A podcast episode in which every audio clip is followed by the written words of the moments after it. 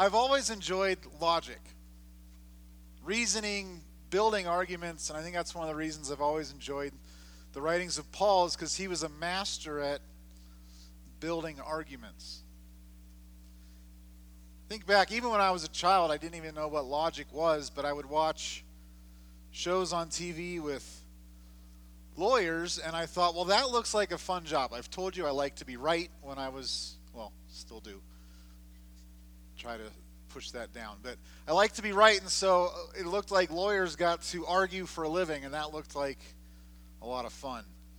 Eric and I watched this show on television that is a law show, and the, the main one of the main characters, the the good guy lawyer, you know, he, he often walks up to the witness stand with this big smile on his face, and you know, oh, good day, nice to meet you, and then he just attacks. It's like, isn't it true that? Because of that, can't we say that? And he builds his case with facts. For logic to work, you have to have the facts on your side. You can have faulty logic, obviously, but for it to really work, to be convincing, you have to have the facts. And Paul does. And as he's building this argument to the Galatians of where they've gone astray, he is continuing to build. Again, he started with talking about his history, his conversion, his ministry his independence from the other apostles, he continued that into a proposition of what justification is, justification is by faith alone at the end of chapter 2. And then in chapter 3, he reminds me of that, that lawyer that just, you foolish Galatians, he jabs them. And he begins to build this argument, and as I said last week, he in the first part of chapter 3 last week, he started talking about who the true sons of Abraham are. Today, Paul is going to continue that God justifies Christians by faith alone by showing the logical fallacy of relying on the law. He's going to do this by continuing to show what God did through Abraham. Again, he's answering these, these legalists, these Judaizers who are saying that Paul's gospel is great, but you need more. You need works, you need the law in addition to Jesus to be right with God. And so, our big idea today is that logically, faith and works cannot have the same result. Faith and works not have the same result. And Paul's going to hit on three key ideas for that. One is that God keeps his promises. Second, he's going to look at the purpose of the law and then conclude with our position in Christ. Again, we are in Galatians 3, we'll beginning in verse 15 and going through the end of the chapter. Begins in verse 15 Brethren, I speak in terms of human relations. Even though it is only a man's covenant, yet when it has been ratified, no one sets it aside or adds conditions to it. Now the promises were spoken to Abraham and to his seed. He does not say, and to seeds, as referring to many, but rather to one, and to your seed, that is Christ. What I am saying is this the law, which came 430 years later, does not invalidate a covenant previously ratified by God so as to nullify the promise. For if the inheritance is based on law, it is no longer based on a promise, but God has granted it to Abraham by means of a promise. Why the law then? It was added because of transgressions, having been ordained through angels by the agency of a mediator, until the seed would come to whom the promise had been made. Now, a mediator is not for one party only, whereas God is only one. Is the law then contrary to the promises of God?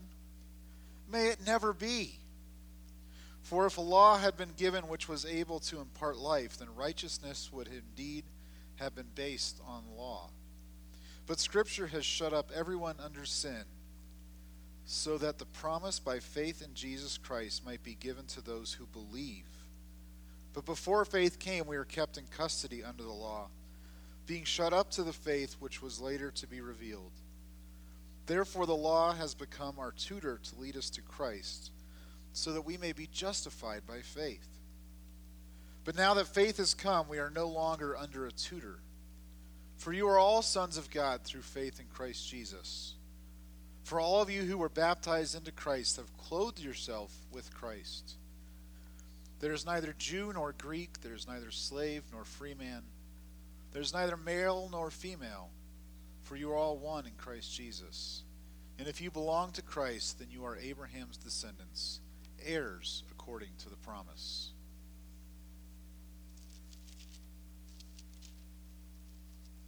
So, as we begin looking at this, again, I said our first point is that God keeps his promises.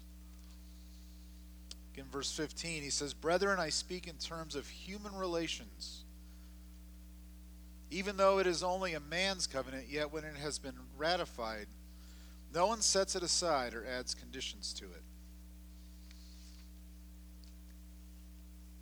So, Paul here is turning towards this objection that when God gave the law, he ended faith alone. You see, the there was a prevailing idea in Jewish theology that said, yes, Abraham believed, excuse me, and it was accounted to him as righteousness, as we looked at last week. But later, God gave the law, and so while Abraham was saved by believing, we as Jews are now saved by the law. I'm going to mute myself for a minute.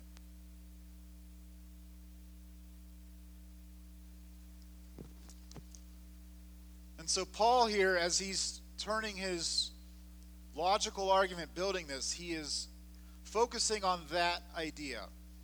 That idea that would have been prevalent among the Judaizers' theology. So, what does he mean here when he says, in term, I speak in term of human relations? The Greek there is kata anthropos. It really means through man. What does he mean by that? I liked what one interpreter said. He said that you could almost say here, let me tell you an analogy from everyday life. This is something that you will understand because of what you have experienced in life. This isn't something from God. This is from through man, through your own experience. Let me tell you this.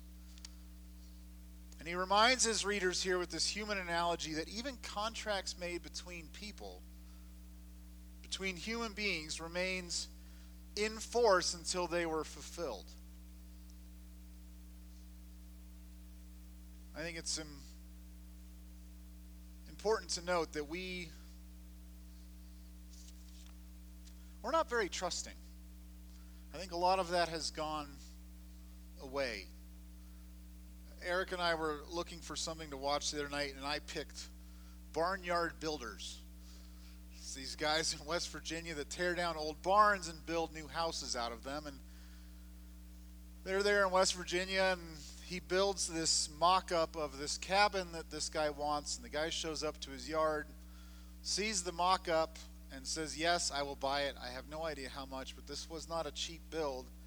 And instead of signing a contract, this good old West Virginia boy sticks out his hand and they shake on it. That was his contract. That is rare in our world today. Most of the time, you have to get the lawyers involved and have 43 pages to say, Yes, I want to buy that. But in Paul's day, when you read about the ancient Middle East and what the world was like there, it was an honor society, much like the Far East is today. How in Japan and China and those nations in the Far East that your honor means everything. Staying true to your word would have been extremely important. And so, as Paul is writing this, he's not speaking into a world like ours where you don't trust anyone's word. He was speaking into a world where people would have, your word was your bond. And so he's saying here if if you make a covenant with another person, you wouldn't dare change it until it's fulfilled. Likewise, the covenant God made with Abraham remains in force until God fulfills it completely. The promises made to Abraham extended to his descendants as well as to him personally. And as Paul brings out here, they even extended to Christ. Now, the promises, verse 16, now the promises were spoken to Abraham and to his seed. He does not say, and to seeds as referring to many, but rather to one, and to your seed that is Christ. Paul doesn't mean here that Abraham fulfilled the Abraham or that Christ fulfilled the Abrahamic covenant completely.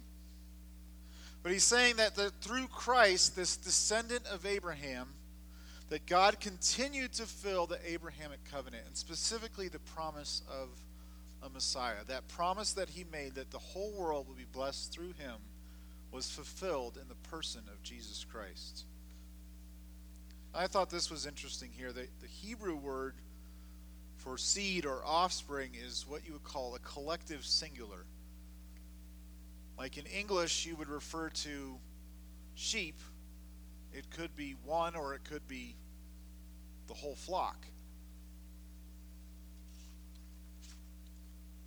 And Paul here is pointing that in that promise, it's specifically pointing towards the one, towards Jesus Christ. I found this quote interesting. It said, The term seed not uncommonly denotes all the descendants of some great ancestor, but it is not normally used of one person. Used in this way, it points to the person as in some way outstanding. The seed is not simply one descendant among many, but the descendant. And that's what Paul's saying here is that God kept his promise that Abraham, who had not yet had a son, his children were unnumberable, his descendants. But there was one. There was the descendant, the person of Jesus Christ. And I found a, a chart I thought was very applicable to this. It said that in Scripture there are four seeds of Abraham. That there is the natural seed of Abraham, which are the physical descendants those who came from Abraham's line. And then there are the natural, spiritual seed of Abraham, physical descendants who believed before Jesus in a coming Messiah, after Jesus in Jesus Christ. And then there are spiritual descendants of Abraham, all those who believe in Jesus for eternal life. And then, as we just looked at, there is the ultimate seed of Abraham the person of Jesus Christ, the promised Messiah.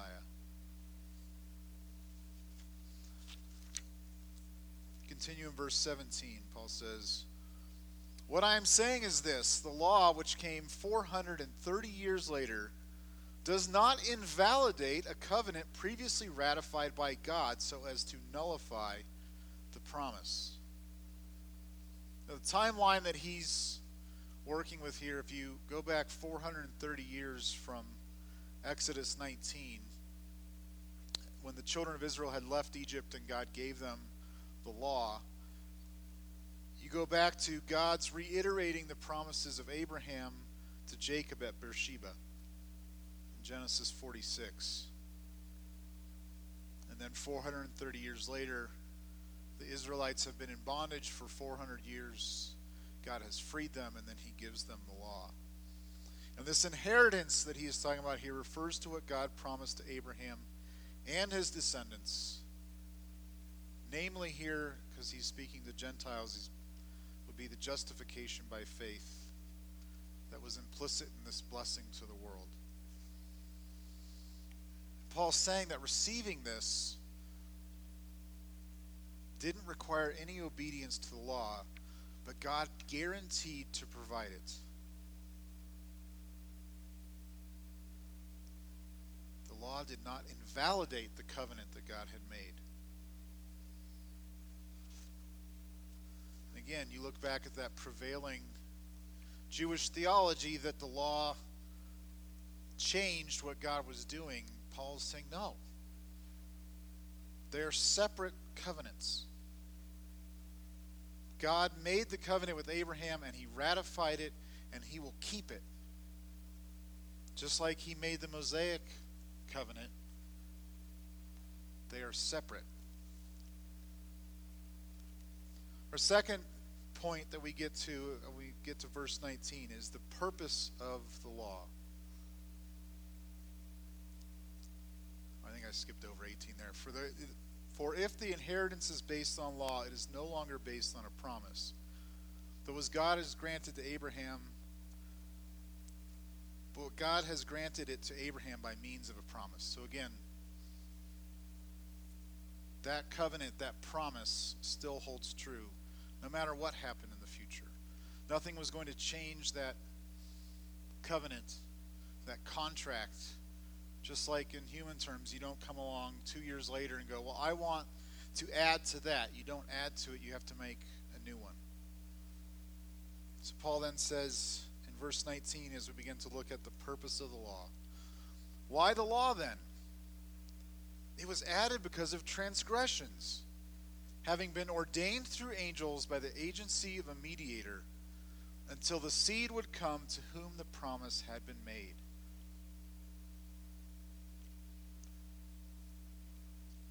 So, in view of this argument that Paul has been going through, he's been repeatedly saying that the law does not justify. Last week we even looked at, Paul brought out that the law was a curse. And so, in light of all of that, he comes here to why the law then?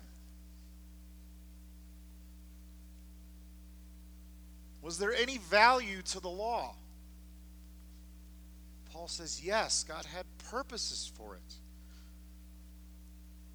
As we look at this with on account of transgressions, it almost seems like the transgressions caused God to give the law, but the Greek here points more towards purpose, that God had a purpose in giving the law. It's purpose, not cause. It is interesting if you read through the account in the Old Testament of the law being given at Sinai that there is no account there of the angels bringing the law to man. But this was something that was well known in the Jewish oral tradition. And Paul, writing that here under the inspiration of the Holy Spirit, verifies that that was true.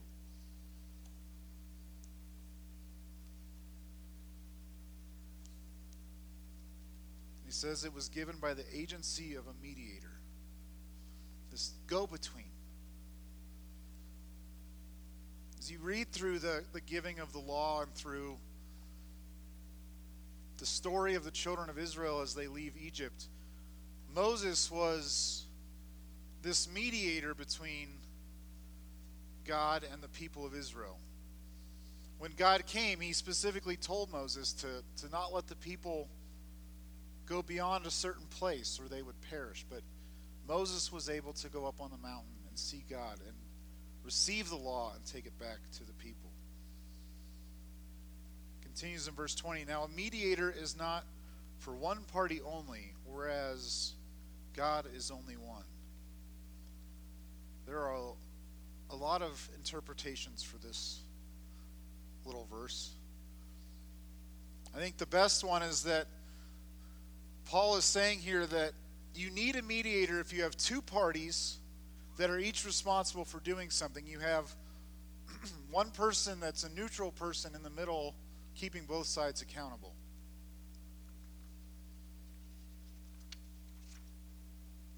But a mediator is not necessary when the covenant is what you would call unilateral, when it's all one sided. And so, God, who is one in the Abrahamic covenant, it's all on Him. When you read the Abrahamic covenant, God had Abraham cut these animals in two, and then this deep sleep falls on on him, and he sees a vision of a torch of God passing through the carcasses. At that time, if two kings were to make a peace treaty or a covenant, they would have cut the animals in two and they would have passed through them together, signifying that they were both responsible. But in the Abrahamic covenant, it was on God alone to keep his promises. Whereas in the Mosaic covenant, it was two sided. God said, I will do this for you, but you need to do this. They, the children of Israel had, they had to hold up their end of the bargain to expect the blessings from God, whereas Abraham, it was all on God. Continue in verse 21. He says, Is the law then contrary to the promises of God? May it never be. For if a law had been given which was able to impart life, then righteousness would have indeed been based on the law. So, do the law and promises contradict each other? Never. This may it never be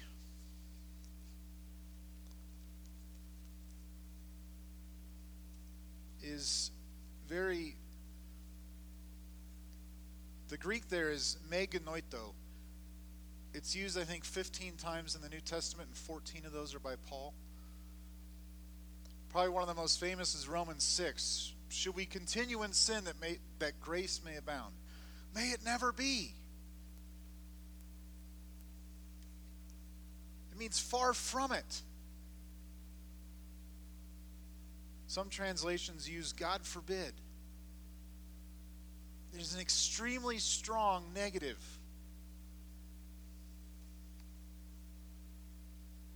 They don't contradict each other. God just made them for different purposes. God works in ways, and He shows us what He's doing, and He's shown us that there was a purpose for the law and a purpose for the promises. And the purpose for the law was never to provide justification. Again, as Paul said in chapter 2, if you're looking at the law to justify you, then Jesus Christ died in vain. Was never the point of the law. The law was, was there, it was supposed to work like a mirror to show you the sinner you were. I read one quote this week, it was talking about how the law, how it was given to the children of Israel right after they left Egypt, it was very similar to giving them the instructions to make bricks with no hay. There was no way they could keep it. And so it was supposed to show them that they needed something else. And yet, as we saw clearly when we were going through Matthew, they had twisted that and perverted it into this idea that this makes us better than everyone else, and I keep this, and I. We can always compare ourselves to other people and think that we're better than they are. But when you compare yourself to God, when you compare yourself to His perfect righteousness, which the law brings out, then you know you need help. When you realize you cannot save yourself, you should be open to receiving salvation. And yet, these Judaizers who are plaguing this church in Galatia are clinging to that mindset like the Pharisees we looked at in Matthew that that loved the law because it made them feel good about themselves and better than others. But that was the whole opposite point of why God gave it.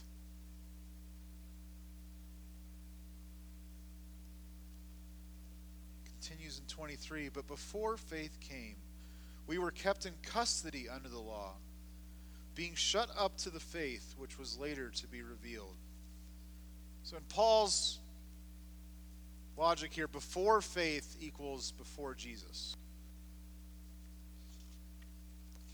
Justification has always been through faith.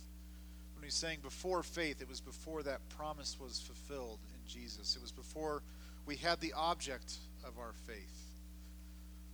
And when he says we here, he is pointing towards the nation of Israel. These Judaizers are trying to draw them into becoming Jews because they believe that's the only way to God. And so, as Paul here is building on this argument of what God did and promised to Abraham, he is showing the history of the nation of Israel. He says they were under custody and then later they were confined. The law kept Israel set apart from the nations around it. Really, this is Paul beginning to picture Israel as a child, which he continues in verse 24. Therefore, the law has become our tutor to lead us to Christ, so that we might be justified by faith.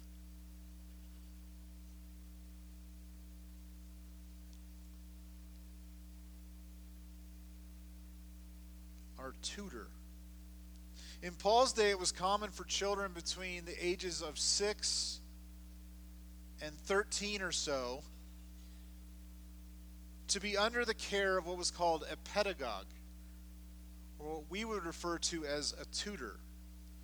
The pedagogue was there to protect them from bad influences and to teach them, and they demanded their obedience. The idea here is of a harsh, demanding tutor.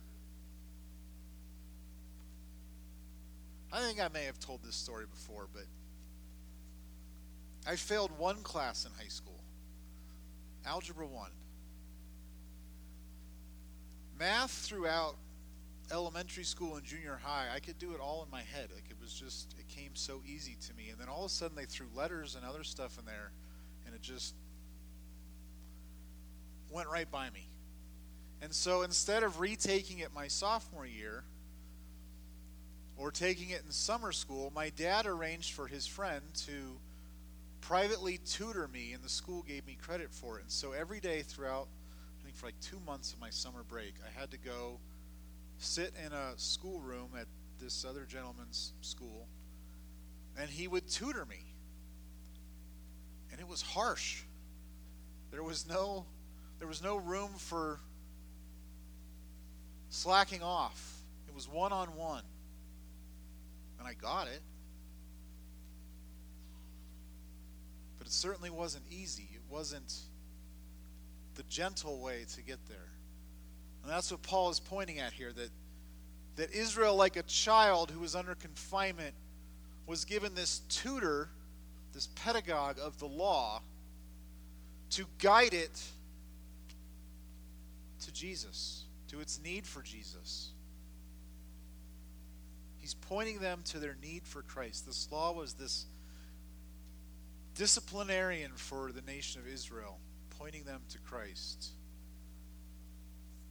However, as he continues into our third section here, looking at our position in Christ, we see that that need for assistance and for Israel for separation ended when Christ came third point, our position in Christ, beginning in verse 25. But now that faith has come, we are no longer under a tutor. For you, all, for you are all sons of God through faith in Christ Jesus. So again, here, when he says, now that faith has come, he says, now that we have the object of our faith, now that Jesus Christ has come, we are no longer under a tutor. We are no longer children. For you are all sons and daughters of God through faith in Christ Jesus. It is faith in Christ Jesus that makes you a son of God. It wasn't the law, it was the law was pointing towards this, and now that you have believed, you are God's son. Verse 27 For all of you who are baptized into Christ have clothed yourselves with Christ. So, what unites us to Jesus Christ is the baptizing work of the Holy Spirit that takes place at the moment we are saved. And water baptism, I like to say that it, makes visible the invisible. It's not that it somehow magically unites us to Christ. That was already done at the moment you believed but you're dramatizing what has happened. You are making visible the invisible. What does he mean here by when he says that you have clothed yourself with Christ? He's again pointing towards maturity, to, to growing out of the need for a tutor. When Roman male children reached son status, when they reached a certain age, their fathers would give them a special toga that would signify that their status had changed from a child to an adult son. And so when Paul says you have clothed yourself with Christ, he is pointing to our, our status of having moved past this need for the law, for the tutor. We have clothed ourselves with Christ. In verse 28, there is neither Jew nor Greek, there is neither slave nor free man, there is neither male nor female, for you are all one in Christ Jesus. So this is this is a huge shift. The study I'm doing on Ephesians on Wednesday nights, the author of the book I'm using points to the racial difference between Jews and Gentiles as being the greatest divide in the history of the world. So we looked at the law confined the Jews, it set them aside. They were different than everyone else around them. They didn't want to be like them, and no one else wanted to be like the Jews.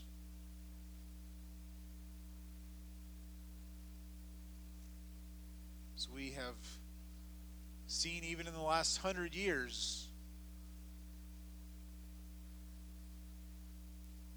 They have continued to be persecuted, looked down upon, and hated. But Paul is saying that something different has happened now. That there is neither Jew or Greek. Sometimes he will focus on some of the other things there, but he starts with the biggest one possible. The point is that in Jesus, we have unity. We are all of equal value. Because obviously, physically, people are still Jews or Gentiles, slaves or free, male or female. But his point was that within the body of Christ, we all have the same relationship to God, and we are all of equal value to God. In the Old Testament, Gentiles, slaves, and women did not enjoy the same access to God as Israel's in Israel's formal worship as did those who were Jewish and male and free.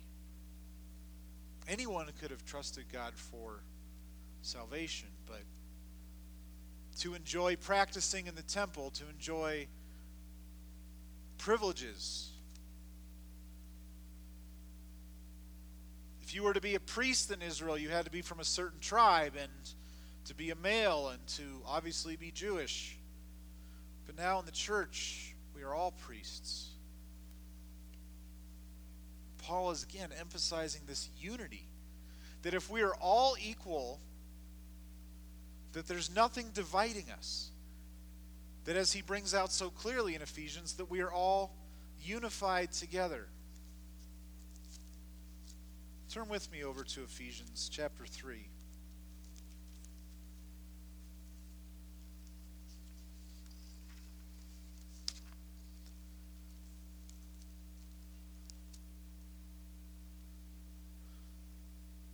Begin in verse 11. Paul says, This was in accordance with the eternal purpose which he carried out in Christ Jesus our Lord, in whom we have boldness and confident access through faith in him.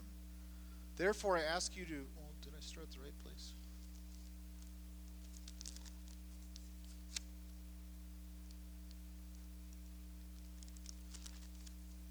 Jump to 13. Therefore, I. Uh,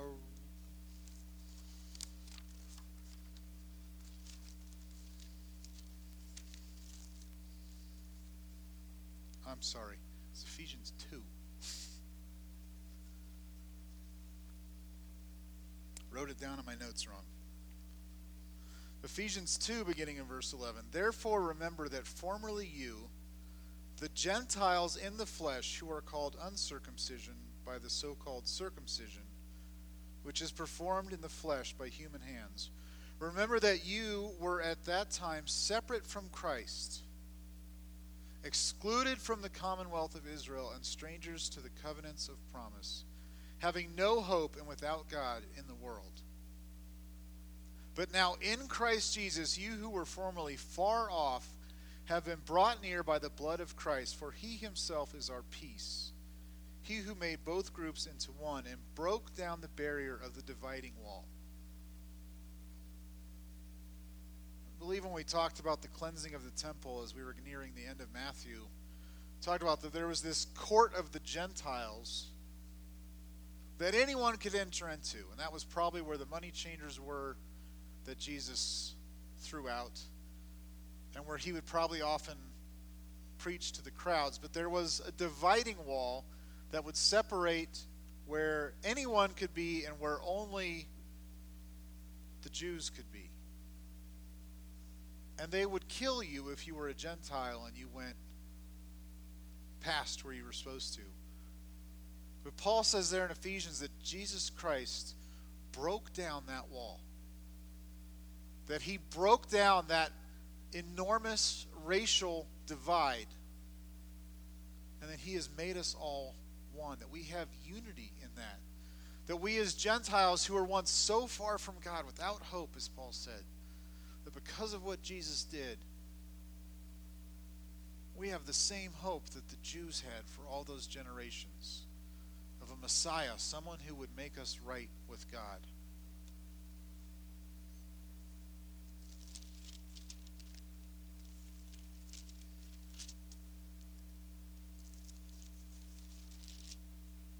Back in Galatians, Paul concludes with And if you belong to Christ, then you are Abraham's descendants, heirs according to the promise. So those joined to Christ by faith become spiritual descendants of Abraham. Or as we looked at the, the seed of Abraham, his offspring, that there were spiritual descendants, all who believe are spiritual descendants. And they are beneficiaries of some of God's promises, namely the promise of the Messiah. This does not mean that Christians become Jews, Christians are Christians, but in Christ we are the seed of Abraham, as he said in verse 16. God promised some things to all the physical descendants of Abraham in Genesis, and he promised other things to the believers in that group as Paul brings out in Romans 9. And he promised still other things to the spiritual seed of Abraham who are not Jews, as he has here in Galatians 3. But it's important to distinguish between these groups. We can't say that we're all the same. That if you read descendants of Abraham here, that because you've believed you're a descendant of Abraham, that does not mean that I get the promise of the Holy Land. That was a promise that God made to Abraham and his descendants.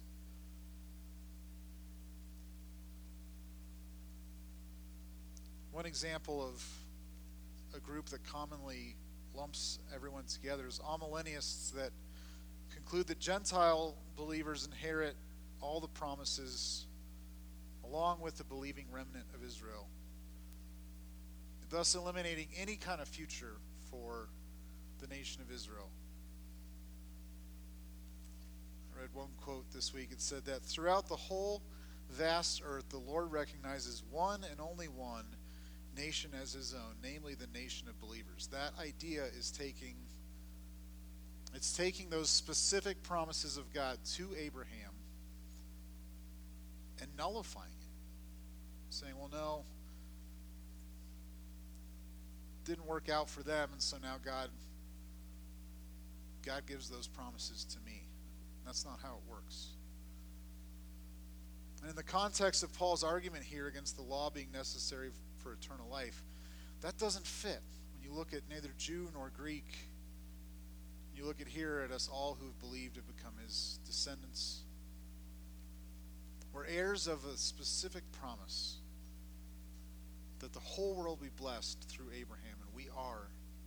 As we celebrated through communion today, we are heirs that promise that having believed, we become his spiritual descendants because we have eternal life through what Jesus Christ did on the cross.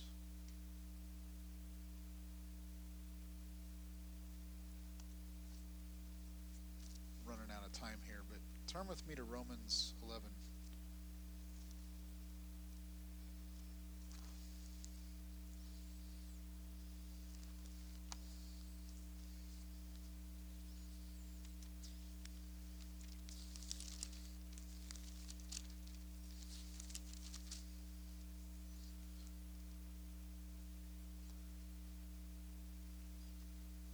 Because we're running low on time, I'll just cut it down to two verses here. But this whole chapter, Paul's making the point that God's not done with Israel. He says in verse 11, I say then, they did not stumble so as to fall, did they? May it never be. Another one of his sayings there. But by their transgression, salvation has come to the Gentiles to make them jealous. And then jump to verse 17. But if some of the branches were broken off, and you, being a wild olive, were grafted in among them, and became a partaker of them, which the, them of the rich root of the olive tree. So Paul there is pointing to I have two black thumbs. I could never do this, but to people who are good with plants, you can take one branch and graft it onto another tree, and that's what Paul is saying that God has done is when he's brought us Gentiles in, he has grafted us into the olive tree. And then verse 24 For if you were cut off from what is by nature a wild olive tree and were grafted contrary to nature into a cultivated olive tree, how much more will these who are natural branches be grafted into their own olive tree? And he continues about God's promises to Israel. God isn't done with them. But because of Israel's rejection of their Messiah and God's opening up what he has done to the Gentiles, we are now spiritual descendants of Abraham. So we we see again that logically faith and works don't have the same result. Again, by continuing to elaborate on what God did for Abraham, we see the beauty of God's plan of salvation for the world. That it wasn't just for the Jews, it wasn't for these this people that he had set apart. And that's what the law did. It was it was a promise made to Abraham for the whole world. And because we saw the purpose of the law was not to bring righteousness, obviously, or Jesus wouldn't have had to die then brought us to our position in Christ that we are we are of immense value for God because of what Jesus did on the cross.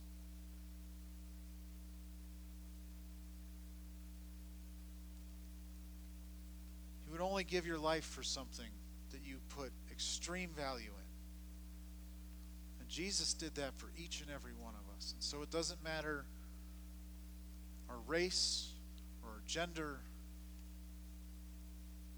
doesn't matter what our standing in society is. What matters is that we have believed, and God finds immense value in that. And again, that's what we need to focus on.